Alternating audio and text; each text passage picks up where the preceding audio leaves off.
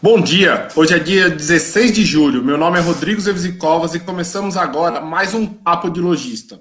No programa de hoje, vamos, vamos levar aos lojistas informações sobre as oportunidades de reforço no caixa através da recuperação de impostos e da diminuição da oneração das operações tributárias.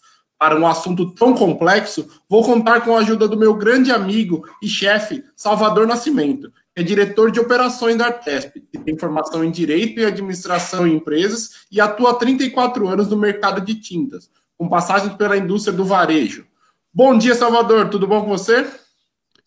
Bom dia, Rodrigo. Tá chegando bem o som aí? Tá me ouvindo bem? Tá, tudo ótimo. Então tá bom. Prazer estar aqui mais uma vez. Obrigado. Viu?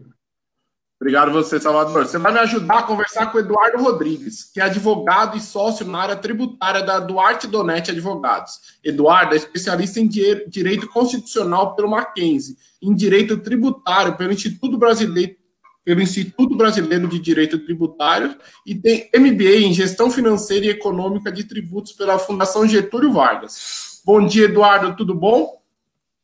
Bom dia, Rodrigo. Bom dia, Salvador. Tudo bom? É um prazer estar aqui, conversar com vocês e com os nossos amigos lojistas. Obrigado aí pela apresentação. Eu vou aproveitar essa oportunidade do Salvador estar aqui com a gente para ele falar um pouquinho sobre a Artesp Nacional. Salvador, com, conta para a gente como foi essa mudança e como está a situação atual.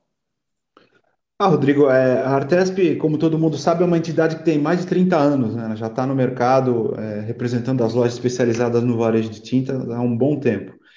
E desde o ano passado que a gente fez uma, uma alteração estatutária, já prevendo essa possibilidade de ter uma, uma abrangência nacional, porque uh, as lojas de tinta, o comércio especializado em tintas, eu gosto de frisar isso porque a gente não representa os materiais de construção, existem entidades que já têm essa, essa incumbência, esse propósito, né? Uh, a gente percebeu que as lojas de tinta, uh, elas não têm uma entidade uh, classista, uma entidade patronal que as represente em âmbito nacional. E a gente já preparou é, o, o, novo estatuto, é, justamente é, prevendo essa possibilidade.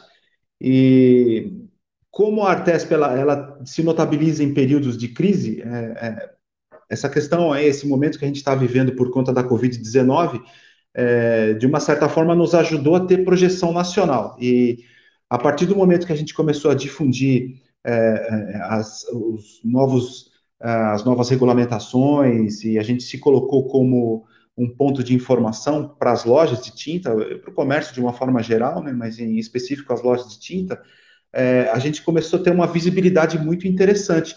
E como a gente já estava respaldado juridicamente, inclusive com o apoio da, da, da Duarte Tonetti, que nos ajudou a reestruturar o nosso estatuto, a, a, gente, através dessa visibilidade que a gente conquistou, a gente tem conseguido é, associar lojas a nível nacional. E a gente tem feito algumas ações, principalmente informativas, é, de abrangência nacional. E é, é, um caminho sem volta. Agora a gente vai, vai começar a fazer ações mais específicas e, e, e para colaborar com os lojistas do Brasil inteiro. Né? Então está sendo um momento muito interessante para a gente. Legal. Salvador, é, além de querer mostrar seu cabelo novo, que tá lindo, diga-se de passagem, conta pra gente coisa de uma boa estrutura na gestão contábil, já que você foi o idealizador desse assunto e dessa live. Ah, a gente tem entendido assim, primeiro, é, é, a Artesp ela se coloca, é, como eu já disse, vou repetir, como uma, um ponto focal de informações, principalmente para melhorar ou dar é, recursos para as lojas melhorarem a sua gestão. Existe uma frase que a gente discute muito internamente, né, que quando a gente vai falar da Artesp para um lojista que ainda não é associado contribuinte, uma das primeiras perguntas que ele faz é o que eu vou ganhar sendo associado da Artesp. Né? Na verdade, a gente não tem condição de oferecer nenhum tipo de recurso financeiro, ou, enfim, é, aumentar as margens da, da, de lucro e coisa do tipo. Na verdade, o que a gente se propõe a fazer, e isso está muito claro a partir dessa nova gestão, né? a gestão do Ricardo Santagda, da Tindas Palmares, é, oferecer para os lojistas é, ferramentas para que ele melhore a gestão. Melhorando a gestão, você tem uma eficiência melhor, uma eficácia melhor e, consequentemente, você tem a condição de oferir melhores ganhos na sua operação comercial.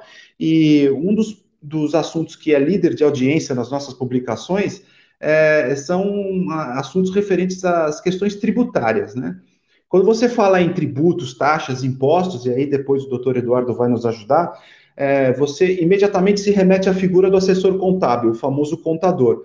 Mas eu entendo que uma boa estrutura contábil ela começa um pouco antes da ação do contador. Né? Por exemplo, você tem que ter um cadastro de produtos muito bem, muito bem feito, muito bem equalizado, para que isso é, é, facilite o seu trabalho na apuração dos impostos devidos, isso de uma forma correta, sem excessos nem para cima nem para baixo, né? Uh, isso acaba uh, fazendo com que a loja economize em mão de obra, é, economia de recursos, economia de tributos, e automaticamente é, é, faz com que ela perca, digamos, ela perca menos recursos na operação contábil tributária.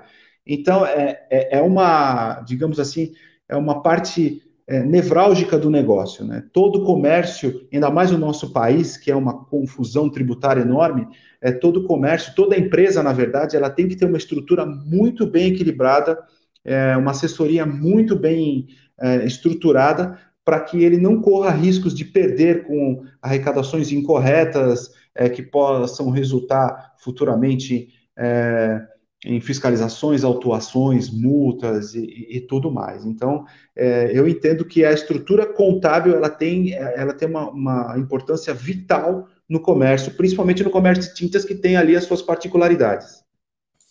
Legal, Salvador. Eu acho que antes de passar para o Edu, é legal a gente frisar, como eu sempre falo, que as perguntas podem ser enviadas aqui pelo chat. A gente pode, todo mundo que quiser pode compartilhar nosso programa. E quem não conseguir assistir agora, pode assistir depois pelo YouTube, pelo Spotify. Edu, conta pra gente, apresenta um pouquinho o escritório e complementa o que o Salvador falou também, por favor. Olá, é, vamos lá. O escritório do Architonet ele possui 16 anos de existência, né? A gente atua no direito empresarial em geral. Somos em sete sócios e aproximadamente 60 colaboradores, né? Nós temos o escritório ele é totalmente departamentalizado, né? Nós fizemos é, divisões aqui, atuamos em 17 áreas do direito, né? Com foco principalmente para empresas familiares, buscando auxiliar nas dúvidas do dia a dia, como nas questões mais complexas do direito, né? É importante frisar que a gente atua muito em empresa familiar e é um, é um nicho interessante, né? Muitas vezes a empresa começou pequena, tem a transição do, do pai para o filho, né? então tem muitos detalhes, né? Que aí a gente precisa acompanhar, você trata diretamente com o dono, você tem que entender as dores dessa pessoa que está por detrás da, da administração. Muitas vezes, dependendo do porte da empresa, o dono é o administrador, é a pessoa que compra, é a pessoa que faz o financeiro. Enfim, a gente busca dar um suporte para desafogar também essa pessoa, né? E conseguir tornar a vida dele, como o Salvador comentou, mais fácil, né? No dia a dia ali, porque não é fácil ser empresário no Brasil, né? O Brasil é um país que é extremamente complexo, né? Para você é, cumprir as suas obrigações tributárias, né? É, não é simplesmente pagar um imposto para você chegar é, no momento de pagamento da, da guia DARF, da guia DAS, no caso do Simples, de uma é, guia GARI do, do, do ICMS, até chegar aquele momento do pagamento da guia, que é o que mais dói na gente, né? Porque dói no bolso, você teve todo um trabalho ali para contabilização e apuração da, daquele tributo, né? Que é onde moram as oportunidades, tanto para os empresários e, e para as assessorias contábeis e jurídicas, quanto para o fisco, né? Que onde, onde ocorre o, o, erro, né, que vai ensejar em fiscalizações, multas, autuações, é justamente na apuração, né? Por isso que é importante a gente tentar a prevenção né, antes do, da reação. Né? Como a gente costuma dizer, né, conversando com o Salvador, a gente é, conversa bastante sobre isso, né, para prevenir antes de, de reagir. E essa prevenção não é somente para evitar problemas, mas muitas vezes para você é, entender qual que é o risco que você corre e, em alguns casos, vale a pena correr certos riscos, né? principalmente quando a margem é muito apertada. Né? A gente tem situações aí de concorrência no mercado mercado. Muitas vezes você pode estar lidando com empresas que é, se financiam no não pagamento do imposto, né, dos tributos, enfim, a gente tem uma série de situações que é, é primordial olhar para dentro da empresa, entender exatamente como que funciona a operação contábil fiscal da, da empresa para poder entregar é, um melhor resultado. Né? Eu costumo dizer muito de eficiência tributária. O ideal para toda empresa é ter a melhor eficiência tributária possível. Né? Então essa é, é a breve apresentação aqui do, do escritório. Legal, Edu. Edu, vou te fazer uma pergunta agora. Qual a diferença entre assessoria contábil e um advogado especialista em direito tributário, na prática, no dia a dia?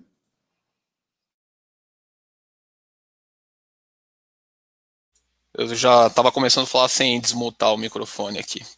Mas é, é uma ótima pergunta, viu, Rodrigo? O, muito, eh, principalmente em empresas menores, né, muito se discute, ah, eu preciso de, de uma assessoria jurídica, eu preciso de um advogado, eu já tenho meu contador, meu contador ele, ele me auxilia nisso, ele me, me ajuda na transmissão das, eh, das obrigações acessórias, ele me auxilia é, eventualmente é, numa defesa administrativa, enfim. É, eu, eu não costumo dizer é de diferenças, né? Na verdade, são é, funções dentro de uma empresa que elas são complementares, né? O, o, contador ele, ele tem uma maior facilidade na reunião da documentação necessária para é, transmitir as informações para o fisco, para fazer recuperações de, de valores recolhidos indevidamente. Ele conhece muito mais a vida é, contábil fiscal da empresa ali no dia a dia, como que aquela empresa funciona do que o advogado, né? Ele consegue monitorar o cumprimento das obrigações acessórias, só que o contador, ele, ele, ele tem uma limitação, né, de, de, até mesmo de braço, né, muito embora hoje a tecnologia ajude bastante, né, tenha ficado um pouco mais é, tranquilo de você conseguir fazer o cumprimento das obrigações acessórias, mas os contadores, eles eles precisam receber a documentação das empresas, muitas vezes eles recebem esses documentos de forma não organizada, a empresa também não tem é, um, uma, um administrativo, muitas vezes, que consiga organizar essa documentação, ou não sabe como organizar, enfim, e ele tem que organizar isso para fazer a transmissão para o fisco, ele tem que transmitir essa documentação no modelo adequado, é, de forma segura para evitar é, malhas finas, fiscalizações, né? Uma informação errada pode gerar uma fiscalização. E o advogado, ele entra justamente no complemento dessa deficiência do contador, né? Digamos assim, ele, o contador ele tem é uma to, todo mês ele tem que estar tá cumprindo essas obrigações acessórias, tem que estar tá em contato com o fisco, né, o que é, é, extremamente complicado, porque ele tem prazos a cumprir e o volume de clientes, né, então ele não vai conseguir é, adequar todas as situações por causa justamente do prazo. Aí o advogado ele entra para suprir essas lacunas, né, fazendo ah, o acompanhamento da legislação, que muitas vezes o, o, o, contador não consegue. O contador ele não é treinado para fazer a interpretação da legislação, né? O advogado sim. O contador, para dar um exemplo, ele vai apurar e vai dizer para o empresário: paga, a lei determina o pagamento.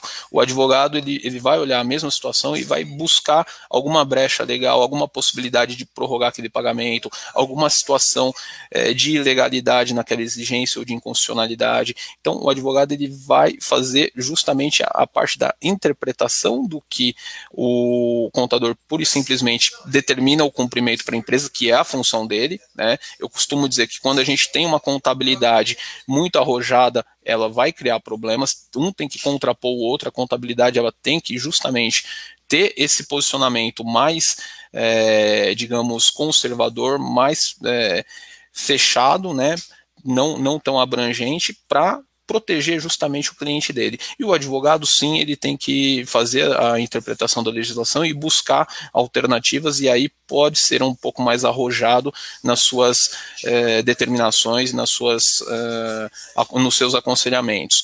E o advogado ele, ele faz toda a parte de, de, defesa administrativa, acompanhamento de processos judiciais, ele está apto a, a defender a empresa por qualquer questionamento que venha a ocorrer em, em decorrência aí de, de, alguma informação que o fisco entenda que está equivocada, ou enfim, é, alguma abertura de fiscalização.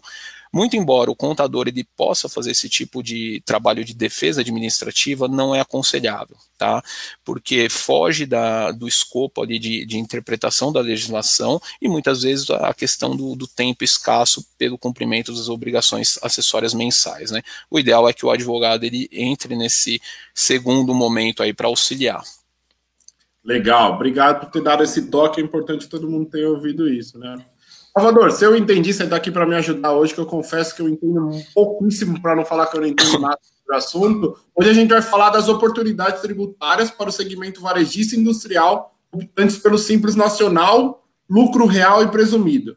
é importante lembrar que a maioria, cerca de 70% das lojas de tintas especializadas, estão no regime simples nacional. É isso, né, Salvador?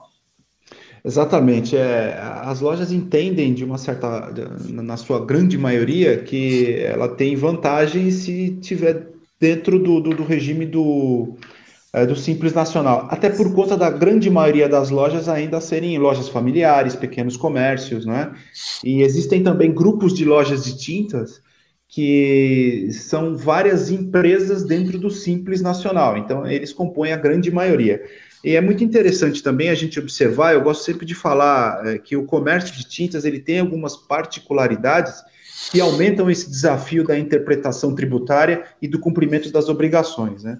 Você, por exemplo, uma loja de tinta, ela vende para um consumidor comum, e isso hoje, por conta da Covid-19, está aumentando assim é, de uma forma muito, é, muito aguda. Né?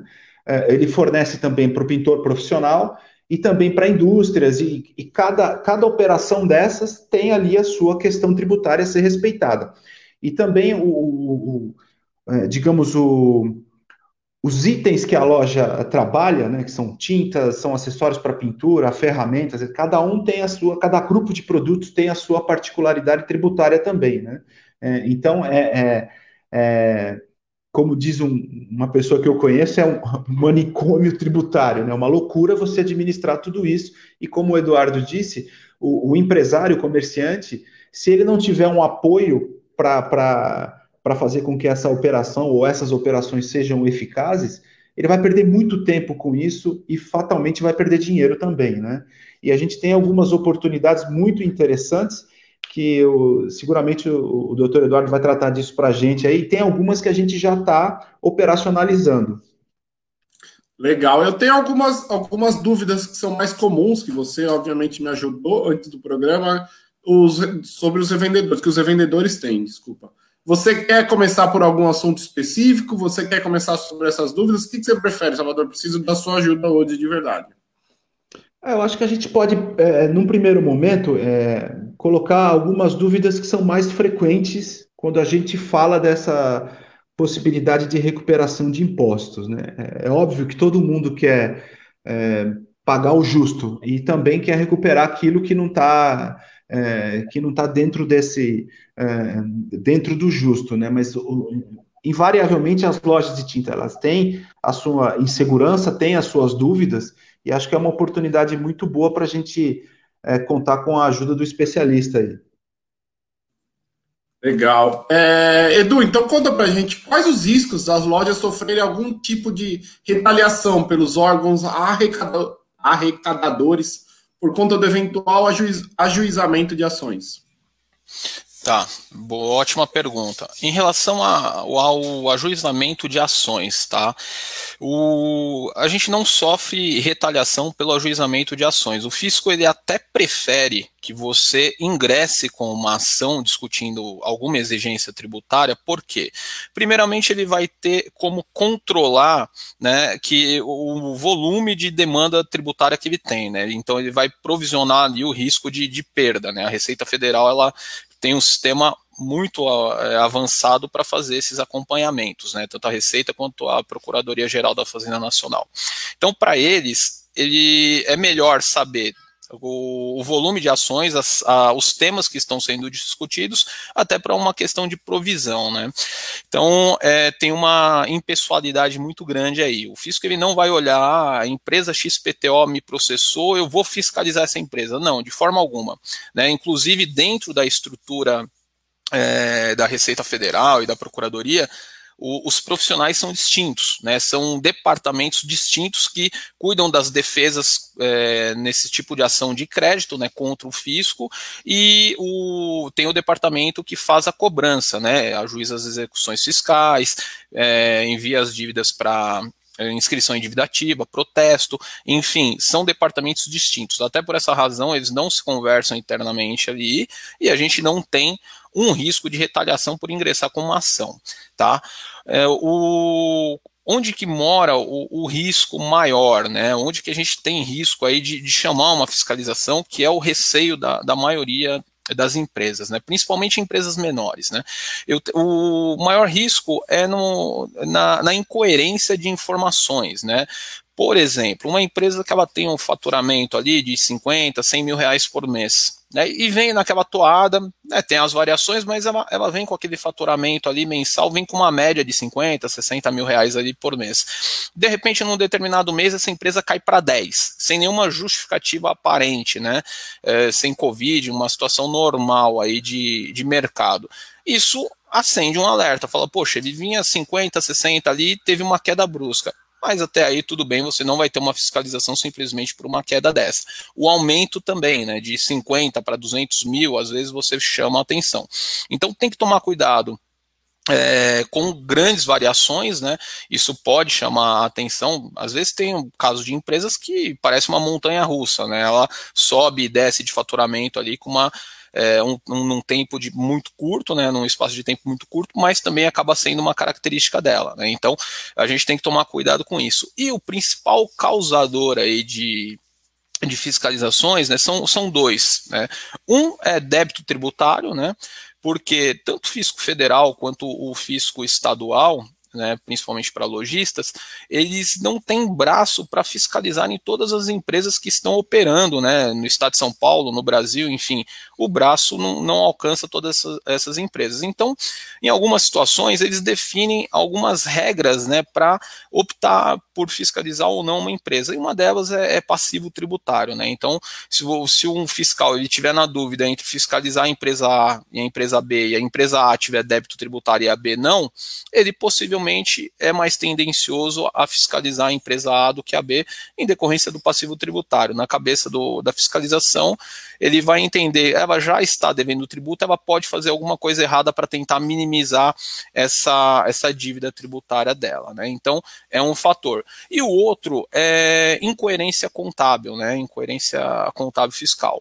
Uh, eu tenho um, um, exemplo aqui no escritório que a, a gente teve a abertura de uma fiscalização e eu gosto de, de, passar esse exemplo porque ele, ele é real, né? E ele apresenta, e ele ilustra bem, né? O, o, que pode acontecer dentro de uma empresa. Então a gente tem um cliente nosso aqui que ele fez uma venda, né? Era uma venda de 15 mil reais, algo assim. E a pessoa que faturou foi, foi emitir a, a nota, errou. Não sei o que, que passou ali na, na hora a pessoa estava emitindo a nota, ela colocou alguns zeros a mais. Então, uma nota de 15 mil reais virou uma nota de 15 milhões de reais. E aí saiu na expedição aquela nota de 15 milhões, colocou a, a, o produto no caminhão, chegou no comprador, o comprador recebeu, né, a pessoa que fez a conferência de recebeu uma nota de 15 milhões de reais, e o, o erro foi ser é, detectado no financeiro da, da empresa. Quando a nota chegou no financeiro ali, enfim, para agenda. E o boleto ele, ele não foi de 15 milhões, tá? Mas aí a pessoa foi cruzar boleto e nota do, do financeiro e ela constatou o erro. E ela falou: olha, tem uma nota de 15 milhões aqui, o que está acontecendo? É para pagar, não é? Enfim, é uma nota muito grande, fugia do normal. Aí entrou em contato com o nosso cliente, que era o fornecedor, verificou o erro. Como já tinha passado o prazo para cancelamento da nota, ele fez uma, uma carta né, para o fisco explicando que houve um erro ali no, no valor da nota, enfim, fez o procedimento correto né, para aquilo não ter desdobramentos jurídicos. O que, que aconteceu para nossa surpresa? A Receita Federal aqui em São Paulo notificou a empresa pelo cancelamento, né, por meio de, de carta de, de, correção dessa nota. Aí o fiscal notificou a empresa e pediu esclarecimentos. Aí eu fui né, fazer o acompanhamento da diligência né, junto com o cliente, a gente solicitou a documentação, levamos um, um relatório demonstrando tudo, né, o que tinha acontecido, que é, realmente não, não tinha razão de ser a nota de 15 milhões. O fiscal, ele simplesmente entendeu né, falou, não, tudo bem, entendi que foi um erro, vocês fizeram o procedimento correto, só que eu já abri a fiscalização, agora eu quero olhar outras coisas, né? Então, aí depois a gente apresentou a documentação, enfim, ele acabou eh, fazendo a fiscalização, acabamos não tendo uma autuação ali, estava basicamente tudo correto dentro da empresa, teve algumas, alguns pontos, mas não foi uma autuação grande, né? Foi uma coisa pequena, que inclusive depois a empresa regularizou, fez um parcelamento e regularizou, mas é só para ilustrar que um erro, aparentemente, um, né, um equívoco ali, não foi nem contábil, né, foi, foi dentro da, da própria empresa, um, um equívoco simples, ele criou um sinal de, de alerta dentro da, da Receita Federal, essa empresa estava sem ser fiscalizada há mais de cinco anos, o fiscal viu aquela situação, achou que aquilo poderia ter algo de errado naquele procedimento, e ele abriu uma fiscalização. Ele entendeu que, que a situação que gerou a fiscalização ela não era uma situação de, de autuação, mas como ele já estava olhando para a empresa, ele resolveu fiscalizar o resto. Né? Então ele olhou imposto de renda, PIS, COFINS e tudo ali dentro daquela empresa. Então é, é, um exemplo que eu costumo dizer de como as coisas acontecem, né? E ratificando que a, a, ação entrar com uma discussão contra o fisco não vai gerar fiscalização, pelo contrário, o fisco até prefere porque ele consegue contabilizar e quando você entra com a ação, ele tem praticamente certeza que você não está é, tomando aquele crédito, você não está é, tomando aquela providência para melhorar ali o seu fluxo de caixa. Legal, Edu, até, até em cima dessa sua resposta, as, as lojas sempre perguntam eu vou ganhar mesmo? Qual o risco se eu perder a ação? Se eu perder, quanto vai me custar? Tá, vamos lá. O, o que, que a gente faz aqui no escritório, né, até para resguardar, né? Você tem alguns tipos de ação que você pode entrar para fazer uma discussão dessa, né? Simplificando, eh, você tem a ação ordinária, né, que é uma ação comum que você pode entrar discutindo qualquer matéria tributária, só que pela natureza dessa ação, caso eu não ganhe a ação, eu sou obrigado a pagar é, as verbas sucumbenciais, né? Eu sou condenado a pagar o advogado da outra parte, né, para simplificar aqui para gente. Então, e essa condenação ela pode variar de 10 a 20% ali, enfim, é, pode ser um risco alto, dependendo do valor que eu estou é, discutindo. No escritório, até por uma questão de, de proteção e, e, e viabilizar a discussão, a gente entra com um mandado de segurança, que é uma ação que, pela sua natureza, ela não tem essa figura da condenação em verbas sucumbenciais, né? Então fica muito mais seguro para a empresa, né? E o escritório ele é, faz aí um, um trabalho contando com o êxito daquela, daquela matéria, né? A gente nessas matérias de discussão, discussão de recuperação de tributos, a gente busca o êxito, né, para a empresa ganhar e aí a gente ganhar um percentual em cima daquele êxito que foi gerado para a empresa. E o custo, né, de uma ação dessa Hoje aqui a, a, maior parte das oportunidades, né, para não dizer todas, elas são no âmbito federal, né? Então as maiores discussões que nós temos hoje é, no judiciário todas são no âmbito federal. E a Justiça Federal ela tem um custo é, relativa, relativamente barato, né, para se discutir. Você tem um teto de, de custas de aproximadamente dois mil reais, né, para fazer uma discussão de, um, de uma ação independente do valor, né? Sendo que você recolhe meio por cento desse valor na distribuição da ação apelação e meio por cento no caso de ser necessário entrar com apelação. Né? Você perdeu em primeira instância, aí você tem que entrar com apelação, você pagaria mais aproximadamente mil reais. É um pouquinho menos, mas para arredondar. Então, esse seria o custo é, é básico de uma discussão é, dessa. Né? Lembrando que se você tem é, uma ação de 50 mil reais, por exemplo, o seu custo vai ser é, 50 reais sendo 25 reais no, no primeiro momento, né? Um, é 1% ali sendo dividido em meio por cento para distribuição e meio por cento na, no, em caso de apelação. A gente usa o teto de dois mil reais para ninguém ter surpresa aí, né? E como se busca a recuperação dos últimos cinco anos, invariavelmente a gente tem valores aí, ações superiores a 200 mil reais, né? Não é raro a ação ela, ela alcançar um valor aí superior a dois mil reais, que já ensejaria aí o teto da, da multa, tá? Da, da multa não, desculpa, das custas aí. Legal. Legal. Edu, as ações coletivas em nome da Artesp, por exemplo, elas dão mais seguranças para o lojista? Olha, é, a ação coletiva ela é importante, né, pelo peso, né? Enfim, você pensa é, de forma muito prática, né? Quando eu entro com uma ação coletiva, eu estou dentro de, de, um grupo ali de, de, empresas, né? E representando um setor, representando uma associação, enfim, e eu tenho um peso maior do que eu entrar com uma ação isolada, né, no, em nome da minha empresa, né. Isso cria uma, uma maior segurança para aquela, aquela empresa que, mesmo com, com essa explicação, fala, poxa, mas eu vou entrar com uma ação, eu tenho receio de sofrer uma retaliação.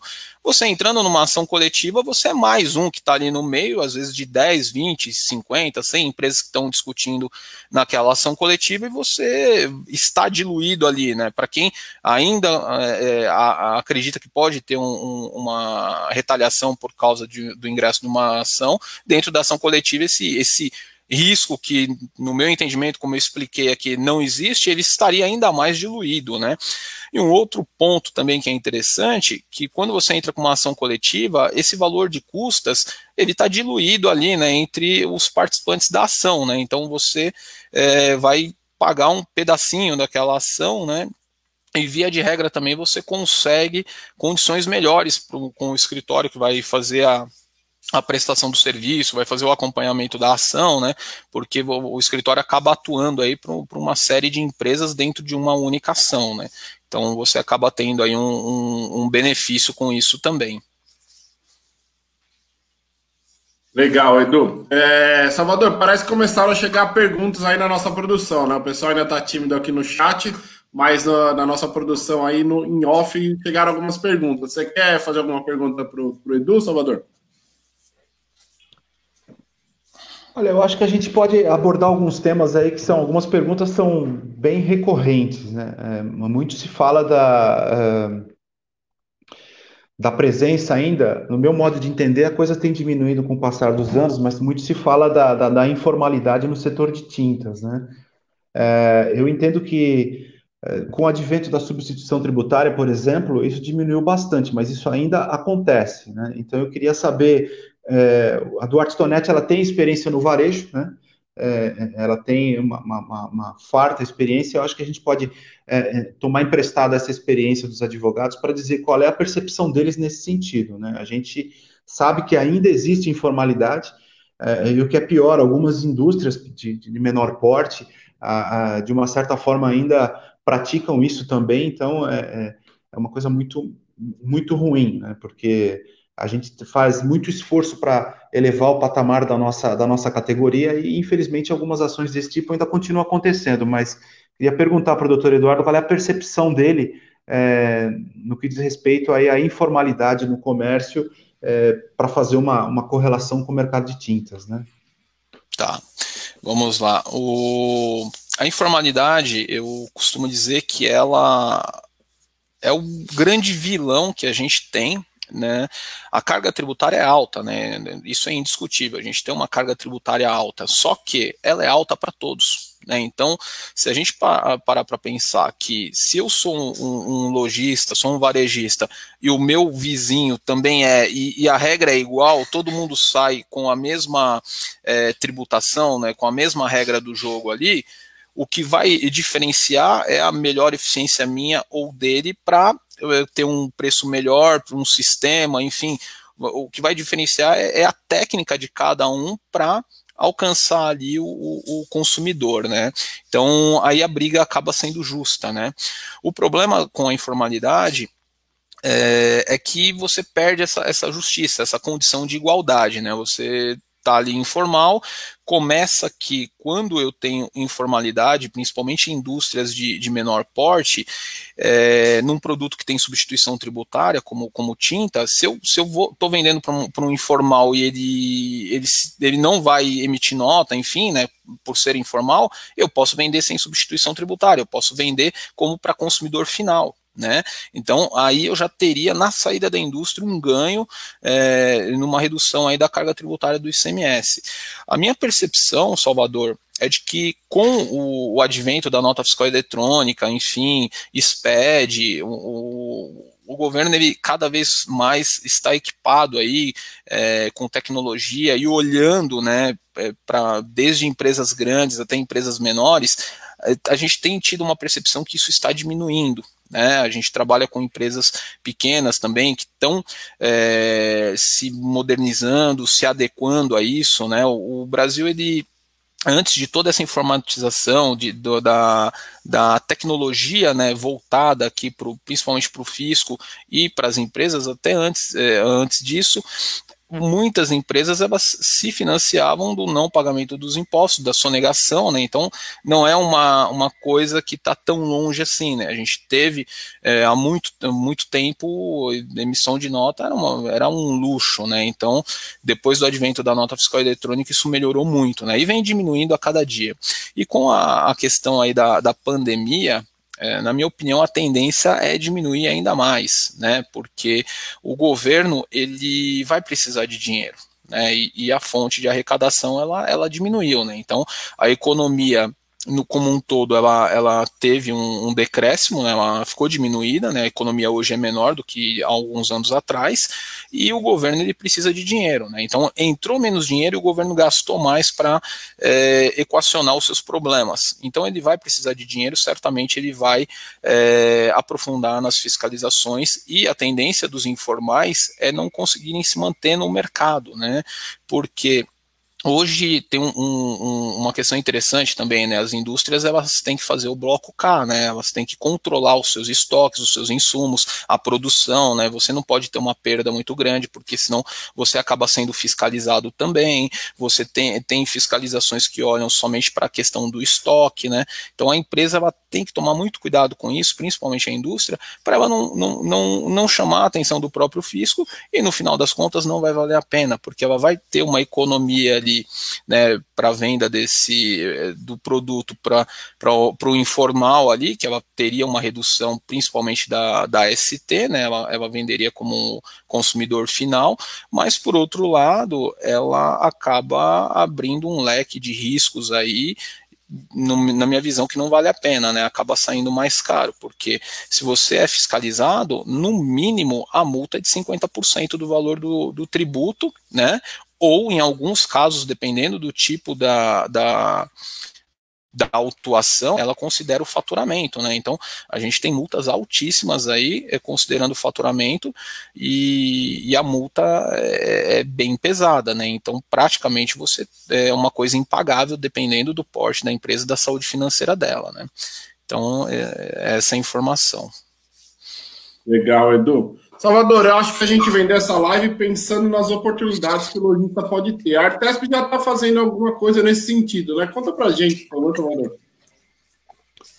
É, eu acho que a grande, uh, a grande iniciativa que a gente tem, tem feito em parceria com a Duarte Tonetti é a recuperação da base de cálculo do PiscoFins. Né? É, muito embora ela, ela contemple empresas que não, não estão no simples, né? eu, Eduardo, pode entrar nessas questões técnicas com mais detalhe, isso tem sido uma, uma oportunidade muito interessante para as lojas recuperarem aí um, um, um, bom, um bom volume de recurso financeiro. Né? É, a matéria ela já está, ela já tá, acho que eu posso chamar de pacificada, né? já tem é, é, uma resolução no, que já está no Supremo, e várias lojas estão entrando com a gente via ação coletiva para recuperar esses é, os cinco anos é, da base de cálculo, porque chegou-se à conclusão de que o ICMS ele não pode fazer parte é, da base de cálculo para a arrecadação do PIS/COFINS.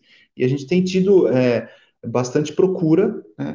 obviamente que a loja ela tem que ser associada à Artesp, porque é, a ação está, é, como o doutor Eduardo explicou há pouco, ela está sendo é, operada via mandato de segurança é, em nome da Artesp, aí depois a Artesp tem que comprovar o vínculo dela com essas lojas, né, que são associadas, para que elas possam é, é, é, fazer os cálculos do crédito a ser aproveitado e, ser colocado em prática, né.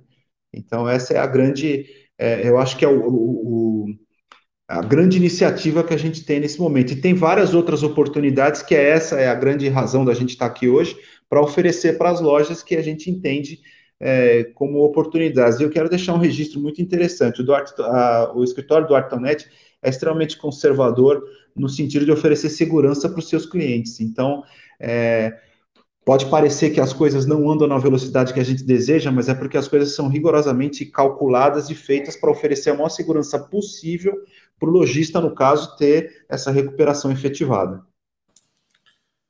Legal. Edu, você quer complementar o Salvador em algum ponto? Sim, eu é interessante essa questão aqui, né? A gente colocou essas oportunidades. Tem um ponto muito interessante. Muito embora a, a exclusão do, do ICMS da base de cálculo do PIS e da COFINS é, ele se aplique para empresas do lucro real e, e, empresas do lucro presumido, né? O, o que, que acontece aqui? Quando eu tenho uma desoneração né, em massa, né, porque isso daqui é uma desoneração em massa, a partir do pra, o racional dessa discussão, tá? Para ficar claro para quem está acompanhando. O ICMS ele compõe o faturamento da empresa. Até o julgamento do, do STF, a empresa tem um faturamento. Exemplo, ela tem um faturamento de um milhão. Dentro desse faturamento de um milhão, digamos que ela recolheu 18% de ICMS, está desconsiderando débito e crédito, uma alíquota básica de ICMS de 18%. Então ela recolheu 180 mil de ICMS dentro do faturamento de um milhão. Logo, o dinheiro que vai ficar no caixa da empresa não é um milhão né, o dinheiro da empresa ali efetivamente. O faturamento não é um milhão, é 820 mil reais. Né? E o, como que era a tributação do PIS e da COFINS? O, o a empresa no lucro presumido ela tem 3,65% de PIS e COFINS sobre um milhão, né, o valor bruto do faturamento sem descontar o ICMS, e a empresa do lucro real, que é pior, é, a, a, as alíquotas são maiores, né, ela tem 9,25 ali de PIS e COFINS, que também é, incidiria sobre o mesmo um milhão de reais. O que, que a gente discute aqui? Que o ICMS, por ser um tributo, ele não deveria estar inserido ali na base de cálculo do PIS da COFINS. Ou seja, a gente teria uma redução de base de um milhão para 820 mil reais. E aí, consequentemente, você tem um, um valor menor de PIS e COFINS a recolher. Então, essa desoneração, muito embora você aplique para lucro presumido e lucro real, a gente pode dizer que as empresas do Simples elas serão beneficiadas indiretamente. Se a gente pensar que uma indústria de tinta que está no lucro real ela vai deixar de recolher 9,25 sobre o valor de ICMS que ela apura por mês, né, e aí entra o ICMS substituição tributária também, ela vai, de alguma forma, ela vai repassar isso no custo dela. Ela vai tentar ganhar, ela vai ter uma melhora na margem, mas ela vai diminuir preço. Né? Necessariamente ali é uma consequência, porque a, a todas as, as indústrias, as, a, essas empresas vão ter esse benefício em algum momento. Né? Hoje você tem que entrar com ação judicial muito embora esteja pacificado pelo STF, a, a Procuradoria ainda não deixou a ação é, ser finalizada, né, eles estão postergando a finalização da ação, então é necessário ainda entrarmos com, com as ações para discutir, mas imagina, o, se eu não reduzir o meu custo com esse benefício, né, pelo menos um pouco, o meu concorrente pode reduzir e começar a ganhar mercado com isso. Então, eu entendo que aqui a recuperação e a concorrência vai acabar gerando fruto para todo mundo, né? Mesmo as empresas do simples que não têm um aproveitamento direto, elas vão começar a comprar de empresas que estão sendo desoneradas e, consequentemente, tem um custo menor de produção e vão acabar repassando esse custo em algum momento aí é, para quem negociar com eles, né? Então, da, da exclusão é isso. Tá? O que, que é muito importante aqui? Né? Eu trouxe algumas oportunidades, algumas situações que elas se aplicam é, algumas para empresas do lucro presumido, simples e, e lucro real, outras somente para lucro real e, e, presumido, e uma situação muito específica aqui no finalzinho, que é específica para o simples nacional, né? Ela é destinada somente para o simples nacional, que é a, a, revisão administrativa de venda de produtos monofásicos, né, com PIS, COFINS monofásico, ou com ICMS substituição tributária. Aí a gente pode falar de, uma, de cada uma delas, enfim, como vocês preferirem aí. Legal. Eu acho que o Salvador queria comentar um pouquinho e meio que balizar essa nossa conversa, né, Salvador? É, antes da gente começar a tratar das, das oportunidades, né, é, digamos de uma forma individualizada, eu queria só é, é, ressaltar um detalhe importante. É, muita gente é, é, liga a Artesp às lojas de tinta pura e simplesmente, quer dizer, a gente, obviamente, a gente representa essa categoria do comércio, então as lojas, através da Artesp, podem ingressar com essas, com essas ações para ter a recuperação de impostos. Mas tem uma figura importante dentro do nosso escopo, que é o, o, o associado parceiro, que são indústrias, ou seja, é, indústrias também têm liga que tem também essa ligação com a Artesp, é, poderiam, no meu entendimento, aí o doutor Eduardo pode me corrigir se eu estiver errado, ela, as indústrias também poderiam ingressar com ações é, obviamente dentro das oportunidades que lhe cabem, através da Artes para fazer essa recuperação. Estou certo, Eduardo? Está sim, Salvador. Não, não tem nenhuma restrição aí para a questão das indústrias. E, inclusive, uh, as indústrias é importantíssimo, né? Porque todo o custo tributário ele, ele acaba sendo iniciado ali na indústria, né? E se a indústria ela consegue ser desonerada de alguma forma, a gente vai ter um, uma tributação menor na ponta, né? Então é imprescindível, né? A gente sempre aconselha aí é, que se discuta, né? Independente é, você do resultado, né? Muito as pessoas elas questionam muito qual a minha chance de êxito, né? Qual é, é, é o meu será o meu resultado positivo? Em algumas dessas ou, é, essas situações que eu vou falar aqui, a gente já tem, né, pacificação de entendimento, temos já a possibilidade aí muito clara de êxito. Em algumas outras não, não temos essa possibilidade tão clara assim de êxito. São discussões mais novas, mas é importantíssimo a discussão em si, porque a partir do momento que você distribuiu a ação, você resguarda os últimos cinco anos, você volta cinco anos. E se essa ação demorar 10, 15, 20 anos para ser julgada, você vai eh, ter todo esse período compreendido dentro da ação. Né? A gente tem ações aqui de exclusão do ICMS da base de cálculo do PIS da COFINS do, de 2007, 2006, que retroagiram para o início da, da década ali do, dos anos 2000 e vem até agora, a ação está acabando agora. Tem, tem cliente recuperando 17 anos, 18 anos de valor recolhido indevidamente aí por causa da ação.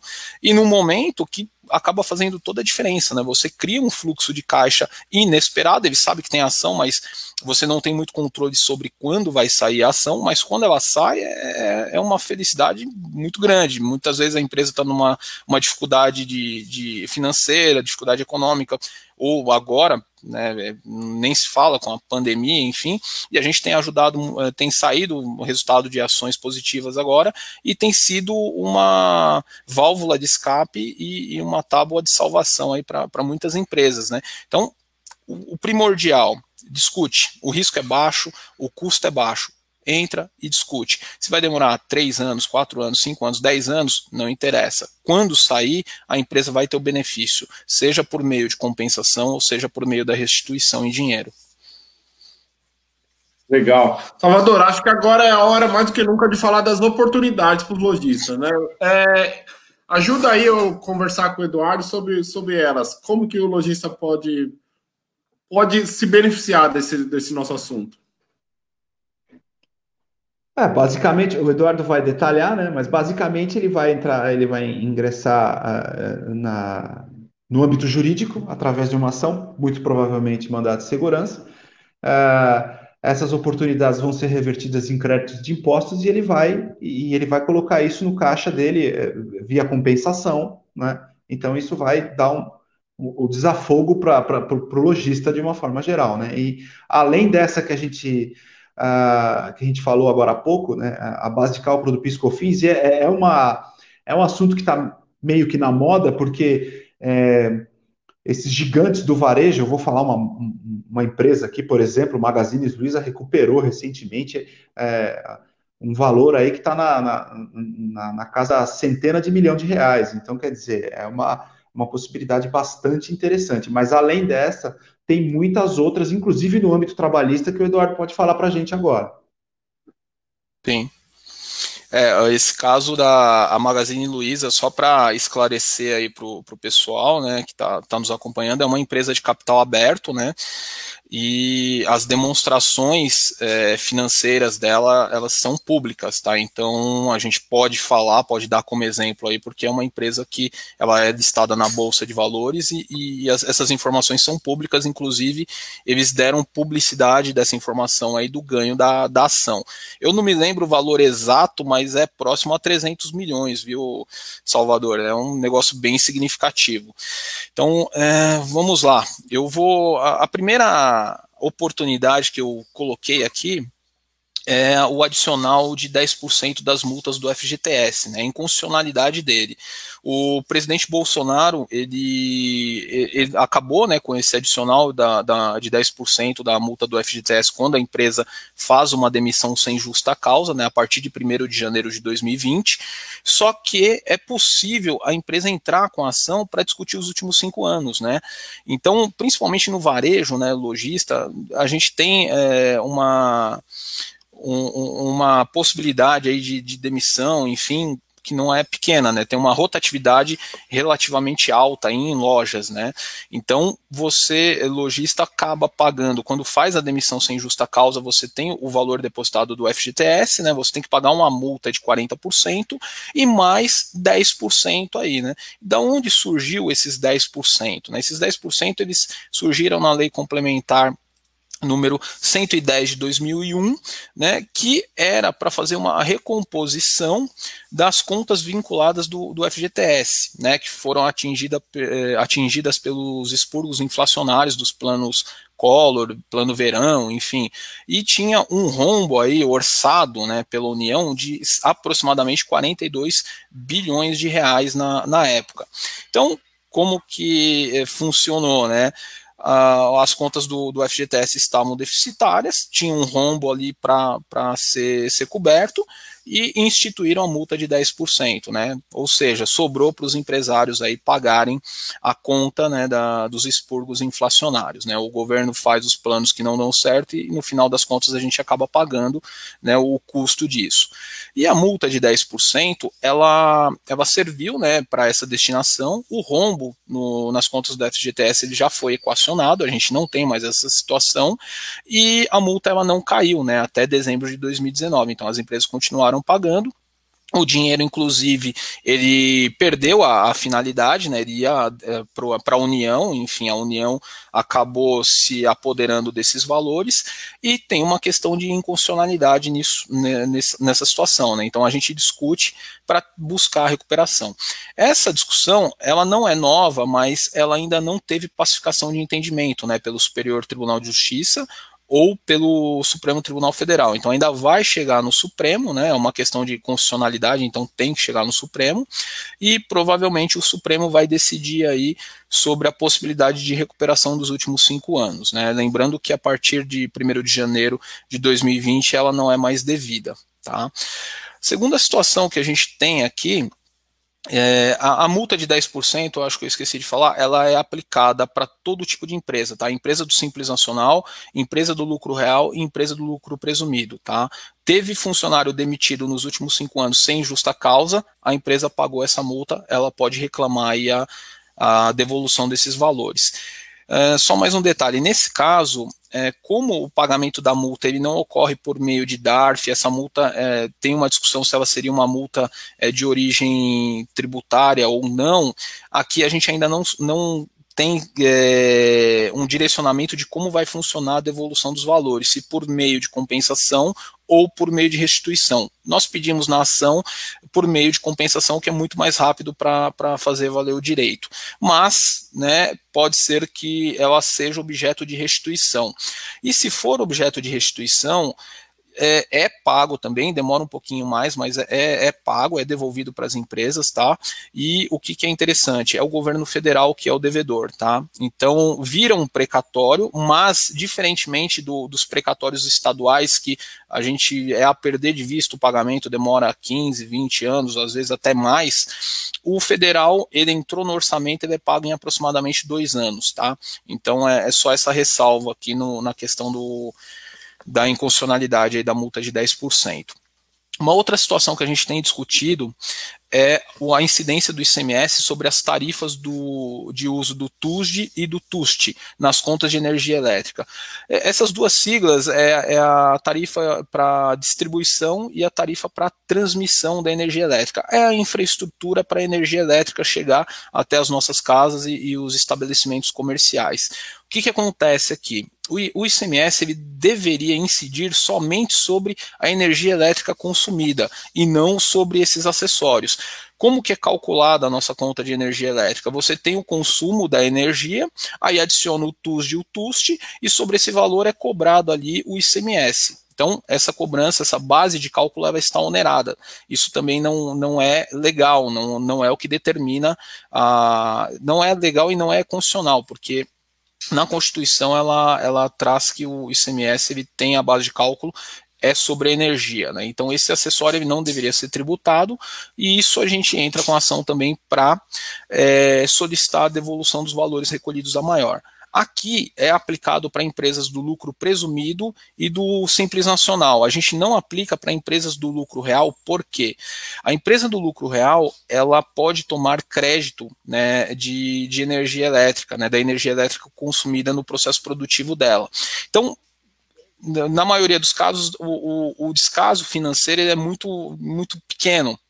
Então não é, justificaria né, economicamente o ingresso com, com a ação. Mas aí é necessário usar, é, analisar caso a caso, mas em 95% dos casos a gente a, entra com essa ação para empresas do simples ou do lucro presumido. Tá? O lucro real é um pouquinho mais raro essa situação. A exclusão do ICMS e do ISS da base de cálculo do PIS da COFINS. Aqui eu já acrescentei o ISS para quem é prestador de serviço, também acaba sendo onerado, como eu expliquei em relação ao ICMS, né, o ISS está dentro ali do faturamento, também pode, é, tem a discussão para excluí-lo da base de cálculo. Tá?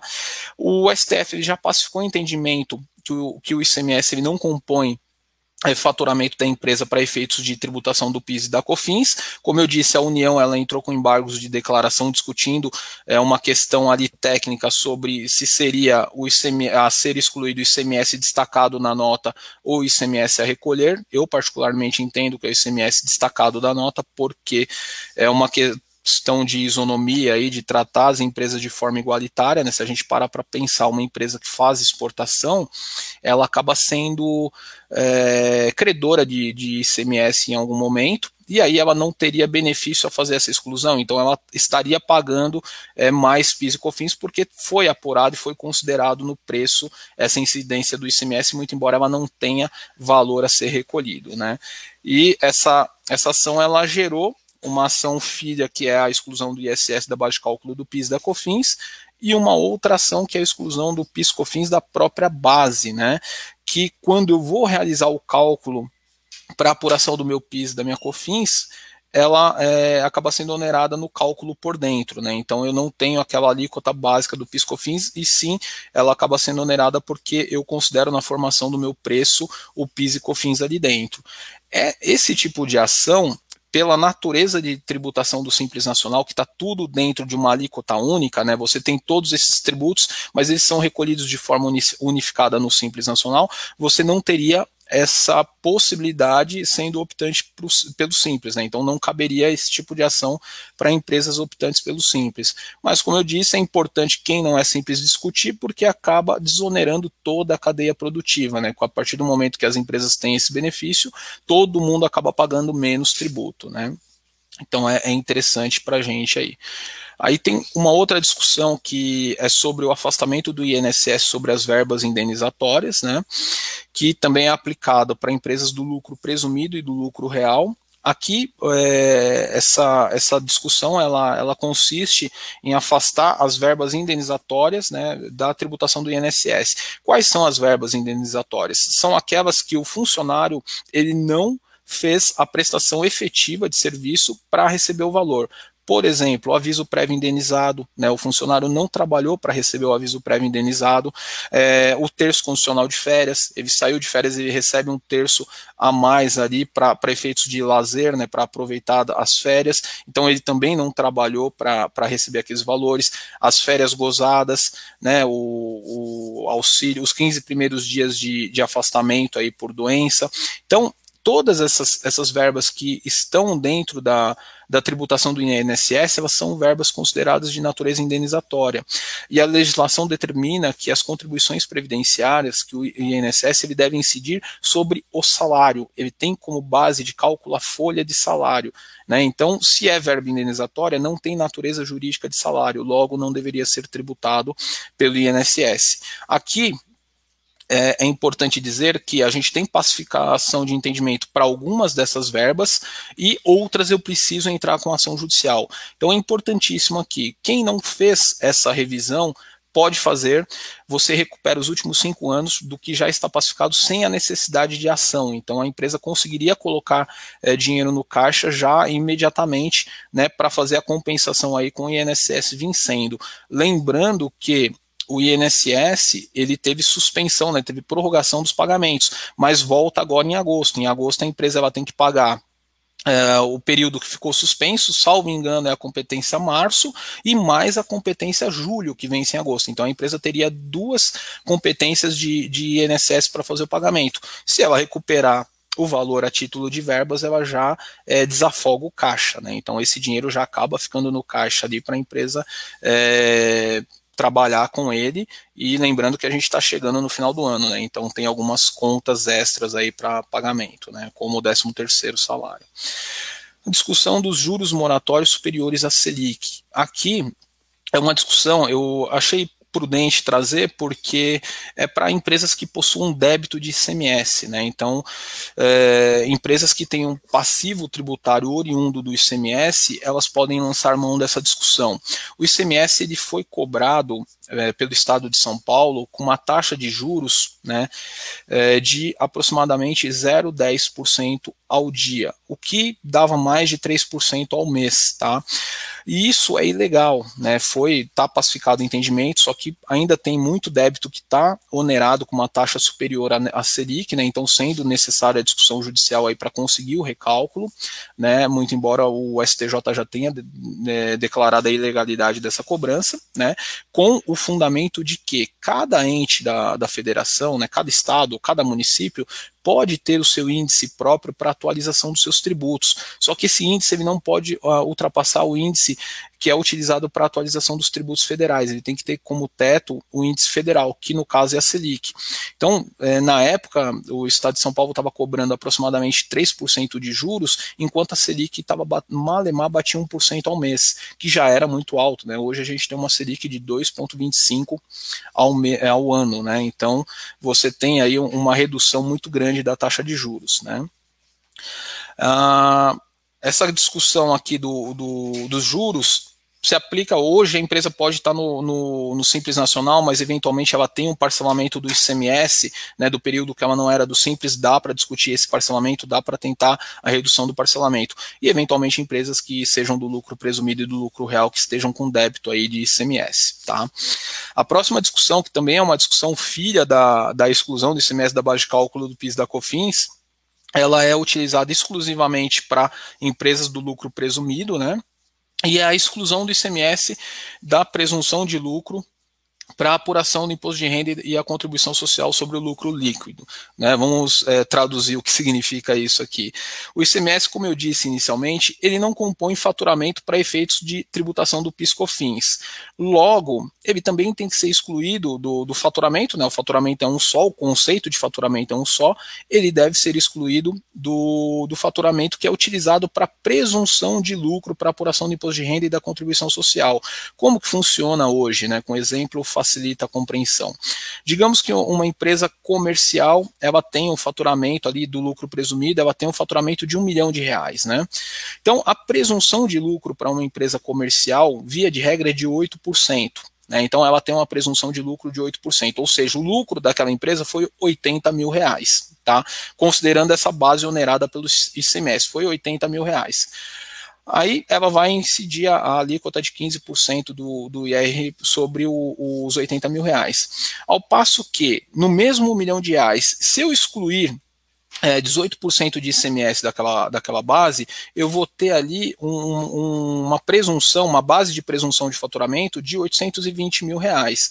Que se eu aplicar os 8% de presunção, eu fiz a conta aqui na calculadora, a gente chegou em R$ 65.600 de presunção de lucro que vai ter a aplicação aí dos 15% do imposto de renda. Então eu tenho uma base de R$ 65.600 contra uma base onerada de 80 mil reais, né? Dá 15 mil reais de diferença de base, 15.400 reais, que no final das contas, aqui no nosso exemplo, ele vai representar uma recuperação, nesse exemplo aqui, de R$ 2.310, tá? A título de imposto de renda. Aí eu tenho mais a contribuição social sobre o lucro líquido, que vai dar mais uns R$ 1.800. Ou seja, a gente vai recuperar, numa situação dessa, aproximadamente 4 mil reais. Lembrando que eu retroajo os cinco anos. Né? Então, a gente projeta aí cinco anos. Não parece muito no primeiro momento, mas é. Né? Faz toda a diferença. Eu projeto cinco anos e essa recuperação ela tem atualização pela Selic.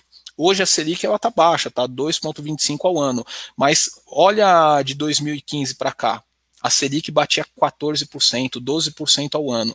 Então, acumulando tudo isso, eu acabo tendo um valor interessante aí para recuperação, sem contar que eu excluo isso do futuro. E aí o benefício é eterno, né? Então a empresa ela teria o benefício enquanto ela tiver atividade. A exclusão do PIS/COFINS das próprias bases, eu comentei, né, quando você faz a apuração do PIS/COFINS ele está onerado, né, ele entra na composição do, do preço ali e, consequentemente, você acaba recolhendo mais PIS e COFINS. Também é uma, é uma discussão nova, né, necessita aí de, de ação judicial para você poder recuperar e, enfim, é aplicado para empresas do lucro presumido e do lucro real, tá? A, a situação anterior, acredito que eu falei, mas é só para o lucro presumido a discussão do sistema S, né, dos terceiros. O que, que é o sistema S? São aquelas contribuições que a gente faz para o SESI, Senat, Senac, né, são aquelas entidades que iniciam com S. Essa discussão, é, hoje, aproximadamente, as empresas elas recolhem 5,8% de contribuição ao sistema S. Tá, então a gente, isso, aqui empresas do lucro real e lucro presumido, hoje elas são oneradas sobre a folha em aproximadamente 5,8%. Né? Então, para essas contribuições ao sistema S. Acontece que as contribuições do sistema S, elas têm como base de cálculo a folha de, de salário. E elas se equiparam, elas têm natureza jurídica de contribuição ao domínio econômico. Então, por essa natureza jurídica delas, elas não poderiam ter como base de cálculo a folha de, de, de pagamentos. Elas deveriam necessariamente, pelo que é, é determinado na Constituição, elas dever, deveriam ter como base de cálculo o faturamento ou o lucro. Né? Então, como a base de cálculo ela é uma base inconstitucional, considerada inconstitucional, é possível a discussão aí para recuperação também dos últimos cinco anos que as empresas recolheram para o sistema S.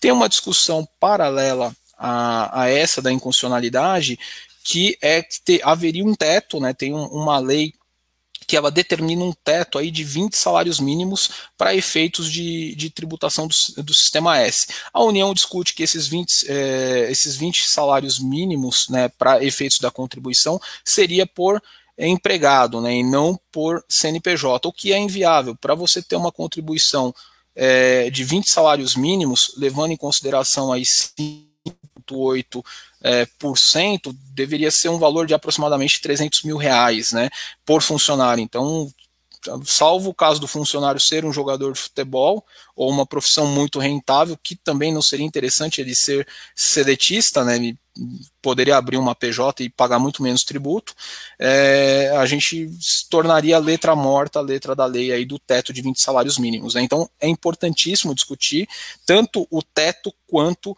a inconstitucionalidade para o sistema S, né? para como eu disse, é 5,8% sobre a folha de pagamento, o que acaba representando muito dinheiro quando a gente retroage os cinco anos e contabiliza aqui o benefício no futuro aí, enfim, eterno, né? Para empresas do lucro real, é, a gente tem a revisão administrativa do PIS e da COFINS, né? As empresas do lucro real elas têm, é, elas estão no regime não cumulativo do PIS e da COFINS, então todo, toda compra que você tem de insumos, né, você acaba tendo é, crédito aí na etapa anterior. O que, que acontece aqui? A legislação ela não é clara sobre o que dá crédito, né? Então a gente tem situações que ficam obscuras e aí é, entra a parte, como eu falei no início, da interpretação da legislação, da busca da atualização da jurisprudência, que é função do advogado para conseguir aí apresentar um, um, bom trabalho e uma recuperação efetiva é, de valores recolhidos indevidamente ao maior nos últimos cinco anos. Né? Aqui, para dar um exemplo né, para o varejo, que, que acredito que é a nossa realidade aqui, né, da, da maior parte da, das pessoas que estão assistindo, é, vamos, vamos pensar o seguinte: uma loja no lucro real, né?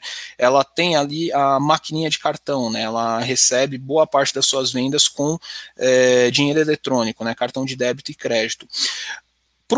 Para a Receita Federal, até o, o, julgamento do que a gente teve recentemente do STJ, que ele reconheceu que para dar direito ao crédito de PIS e COFINS, a, um insumo, né, a matéria-prima, a matéria-prima é, é, muito claro, né, que ela é consumida ali diretamente no processo produtivo, mas o insumo, né, tudo que você utiliza para fazer a sua prestação de serviço ou é, fabricação ou, ou atividade comercial, ele tem que ser essencial e relevante para aquela atividade, né, e aí você teria direito ao crédito poxa, Eduardo, mas essencial e relevante fica, fica muito ambíguo, né? Fica difícil de identificar isso. Então, com exemplo, a gente facilita aqui. Vamos pensar numa loja, lucro real, loja de, de tintas aí no nosso caso, então ela tem ali as maquininhas de cartão. Se eu não tiver a máquina de cartão na loja, eu acredito que o meu faturamento ele caia em aproximadamente 70%. Tá? A gente tem aí estudos no varejo que aproximadamente 70%, acima de 70% do faturamento de lojas, ele é oriundo de dinheiro eletrônico, de, de cartão de débito e crédito. Né? Então, se eu tirar a maquininha da minha loja, possivelmente eu vou perder aí uns 30%, 40% fácil do meu faturamento. Isso é relevante e essencial para minha atividade? Sim. Logo, eu tenho direito ao crédito de PIS COFINS sobre as maquininhas, sobre o custo que eu tenho com as maquininhas de cartão.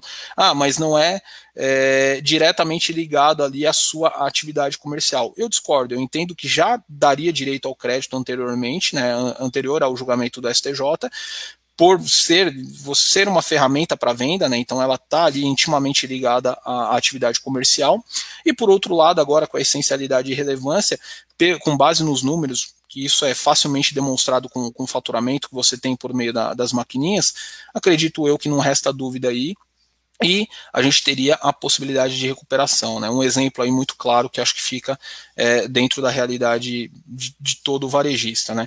Só que esse caso aqui é exclusivamente para empresas do lucro real, tá? Lucro presumido e simples não entra nessa situação. Mas lembrando que as empresas do lucro real sendo desoneradas acaba refletindo de forma indireta para quem não é do lucro real. E no final aqui eu deixei ah, uma possibilidade exclusiva para as empresas do Simples Nacional, né, que são a maior parte aí das empresas associadas à Artesp e, tem um carinho aí especial é, de todos nós, né. A revisão dos produtos monofásicos, no caso de PIS e COFINS, e da substituição tributária do ICMS. O que, que significa dizer aqui? Eu tenho a minha loja é, no Simples Nacional. Né? Tenho a minha loja de tintas ali, eu sou optante pelo Simples Nacional. Só que a indústria que me, que me vende, ela, ela tem uma tributação concentrada. No caso de, de tintas, né, especificamente de tintas, tem substituição tributária. Então, dentro da indústria, ela vai recolher o ICMS por toda a cadeia. Logo, eu, lojista, é, no Simples Nacional, quando eu faço a apuração do meu Simples, dentro da, da apuração do meu Simples, eu tenho uma parcela do meu faturamento que é é, ICMS, né, que está sendo recolhido ali dentro. Então eu tenho que segregar essa receita dentro da minha contabilização, verificar o que eu tenho de produto que é oriundo de substituição tributária e não retributar dentro do Simples, né? Mas isso é, é, muito difícil, como, como eu disse, a empresa do Simples, muitas vezes a estrutura administrativa dela é pequena, o sócio ele vai pegar aquele faturamento que ele fechou ali é, no mês, vai passar para a contabilidade, a contabilidade vai fazer o cálculo de acordo com a tabela que ela tem, e ela não vai olhar essa, é, esses pormenores, se tem um produto que é substituição tributária, se tem um produto que está na sistemática ah, da tributação monofásica do PIS e da COFINS, né? Na substituição tributária, é essencialmente de tintas. Né? As tintas elas não estão no regime é, monofásico do PIS da COFINS, mas eu vou explicar porque eventualmente na loja a empresa pode ter algum tipo de produto que tenha tributação monofásica. Por isso que, como o Salvador comentou no início da apresentação, é importante ter conhecimento dos produtos, a questão do cadastro, averiguar os NCMs. Né? Então, nesse trabalho, a gente averigua todos os NCMs da empresa né, que ela trabalha, né, todos os códigos de tributo, é, de produto, para a gente verificar se a tributação está sendo feita de forma correta. Né. No PiscoFins, é muito semelhante à substituição tributária da, do ICMS, né? O piscofins monofásico ele tem a concentração da tributação na indústria, a indústria acaba recolhendo uma alíquota maior aí de PIS e COFINS, mas por toda a cadeia. E aí, quando eu compro, eu tenho que dar saída zero de PIS e COFINS. E se eu tenho faturamento de produto monofásico e não me atentei para essa situação, para essa condição do produto, eu vou estar tributando PIS e COFINS a maior aí na, na, no momento que eu fizer a, a apuração do, do meu do meu simples e pagamento da minha DAS, né? Então eu teria aí um pagamento onerado. O, isso, aqui é possível a recuperação dos últimos cinco anos, tá? E dentro do pagamento eh, do, do, do, faturamento que eu tenha de produto monofásico e substituição tributária, a gente encontra aí, às vezes, uma redução de até 40%, em média, tá? Então, se eu tenho um faturamento de 10, um simples nacional de 10 mil reais oriundo de produto monofásico ou é, substituição tributária, aproximadamente 3, 4 mil reais está sendo recolhido de forma indevida ali. Tá? Isso é uma média que a gente tem. Logicamente, eu, eu trago isso como exemplo, a gente precisa olhar empresa a empresa, fazer é, uma varredura na empresa, a gente tem o um sistema para olhar isso, né? para auxiliar na, na elaboração do trabalho, mas a gente tem encontrado reduções bem significativas. Tá? Então, pessoal, basicamente é isso que eu gostaria de, de apresentar aqui. Se ficou alguma dúvida, tentei ser o, o, o menos técnico possível, dar exemplos aqui para a gente, é, todo mundo absorver a informação e não ficar uma coisa muito complicada e técnica jurídica, né? Obrigado. Obrigado, Edu. O legal é que essa live vai estar no YouTube, vai estar no Spotify, então sempre quando alguém que tiver uma dúvida pode ir lá recorrer e dar, dar uma ouvida, né, Salvador? Você tem alguma coisa a complementar? É, eu acho que são várias oportunidades, né? A gente não consegue escapar de algumas uh, linhas de argumentação técnica, né? Então, é, o, que eu, o que eu diria para quem está assistindo a gente, seja comerciante, seja indústria ligada à Artesp, né? Que se tiver alguma dúvida ou quiser detalhar um pouco mais isso, a gente se coloca à disposição para é, tratar do caso pontual e, e, levantar as oportunidades que, que existem aí, efetivamente para para essa recuperação, né? Eu acho que é, é, por aí. E no âmbito nacional agora, né? A gente não tem assim essa limitação, né? E obviamente agradecer ao Eduardo pela disponibilidade, a todo o pessoal da Duarte Tonetti que tem nos dado um, um, amparo jurídico muito muito importante aí, principalmente nesse momento aqui, que é um momento diferente, diferente de tudo que a gente já passou, né? Exatamente, Salvador. Eu acho legal também todo mundo que tiver mais dúvidas procurar, Tete. A gente está aqui para ajudar, não só com informação, mas com, com essas dicas mais técnicas, realmente, né, Salvador? Exatamente. Só é, detalhando um pouquinho aí a, a, o, o contexto dessa parceria que a gente tem. Se o associado, a, o associado Artesp tiver alguma dúvida jurídica, quiser fazer alguma consulta, é, independente dessas questões tributárias, né, a gente está à disposição e a Duarte Tonetti está junto com a gente para atender a todos os associados. Insisto nesse ponto, não só comerciantes, as indústrias também que são associados parceiros também podem se utilizar desses serviços aí. Legal. Eu queria então vamos encerrar aqui por enquanto a live é tanto assunto que eu acho que até vale mais para frente a gente voltar a tratar desse tema, né, Salvador? Mas, por enquanto, obrigado, Edu, muito obrigado pela sua participação, obrigado por compartilhar esse conhecimento com a gente. Deixa um recadinho final aí para quem está nos, nos vendo. Obrigado, obrigado a todos aí. E, o recado aí, a dica é não tenha medo de, de verificar, de, de questionar o fisco, tá? Porque as empresas elas, elas necessariamente com, com o advento aí da, da, nota fiscal eletrônica, enfim, hoje eh, a gente tem uma situação muito clara, o fisco ele já sabe né, o que você está fazendo, se você tem um recolhimento que está errado, ele sabe, né, então é, é importante ter em mente que o recolhimento a menor vai é, ocasionar aí numa fiscalização para exigir a diferença. E o recolhimento a maior, ele acaba sendo um custo que a empresa tem que recuperar, né? Então a gente tem que ter regras iguais, né? Já, são, já somos tão onerados aí no pagamento de tributos, né? E um retorno tão, tão pequeno do que, que a gente paga, né, para a sociedade. Então é importante reclamar seus direitos e fazer valer, né? Essa é a, a dica que eu deixo aí. É, ter conhecimento do negócio e não ter medo de, de fazer valer os seus direitos. Legal, Edu, obrigado. Salvador, vem de nosso peixe aí, deixa um recadinho final para os nossos espectadores. Agradecer a, a presença de, de, muita gente aí que esteve conosco. Tem algumas perguntas que ficaram por responder, depois eu vou direcioná-las para o Eduardo para a gente é, tratar é, todo mundo, né, responder para todo mundo. E é o que a gente sempre diz, né? É, a gente só consegue é, ter mais força junto às instituições, ter mais força é, junto até as indústrias, as reivindicações das lojas, se a gente tiver uma base de associados bem sólida. E a gente precisa que as lojas se associem à Artesp. Então, fica aqui o meu pedido, o meu agradecimento a todos que estiveram com a gente e se associem à Artesp. Vocês podem ter certeza que a gente está aqui para ajudar vocês. Muito obrigado a todo mundo. Obrigado, pessoal. Fiquem bem, fiquem com saúde, viu? Um abração, até semana que vem. Tchau, tchau. É isso aí.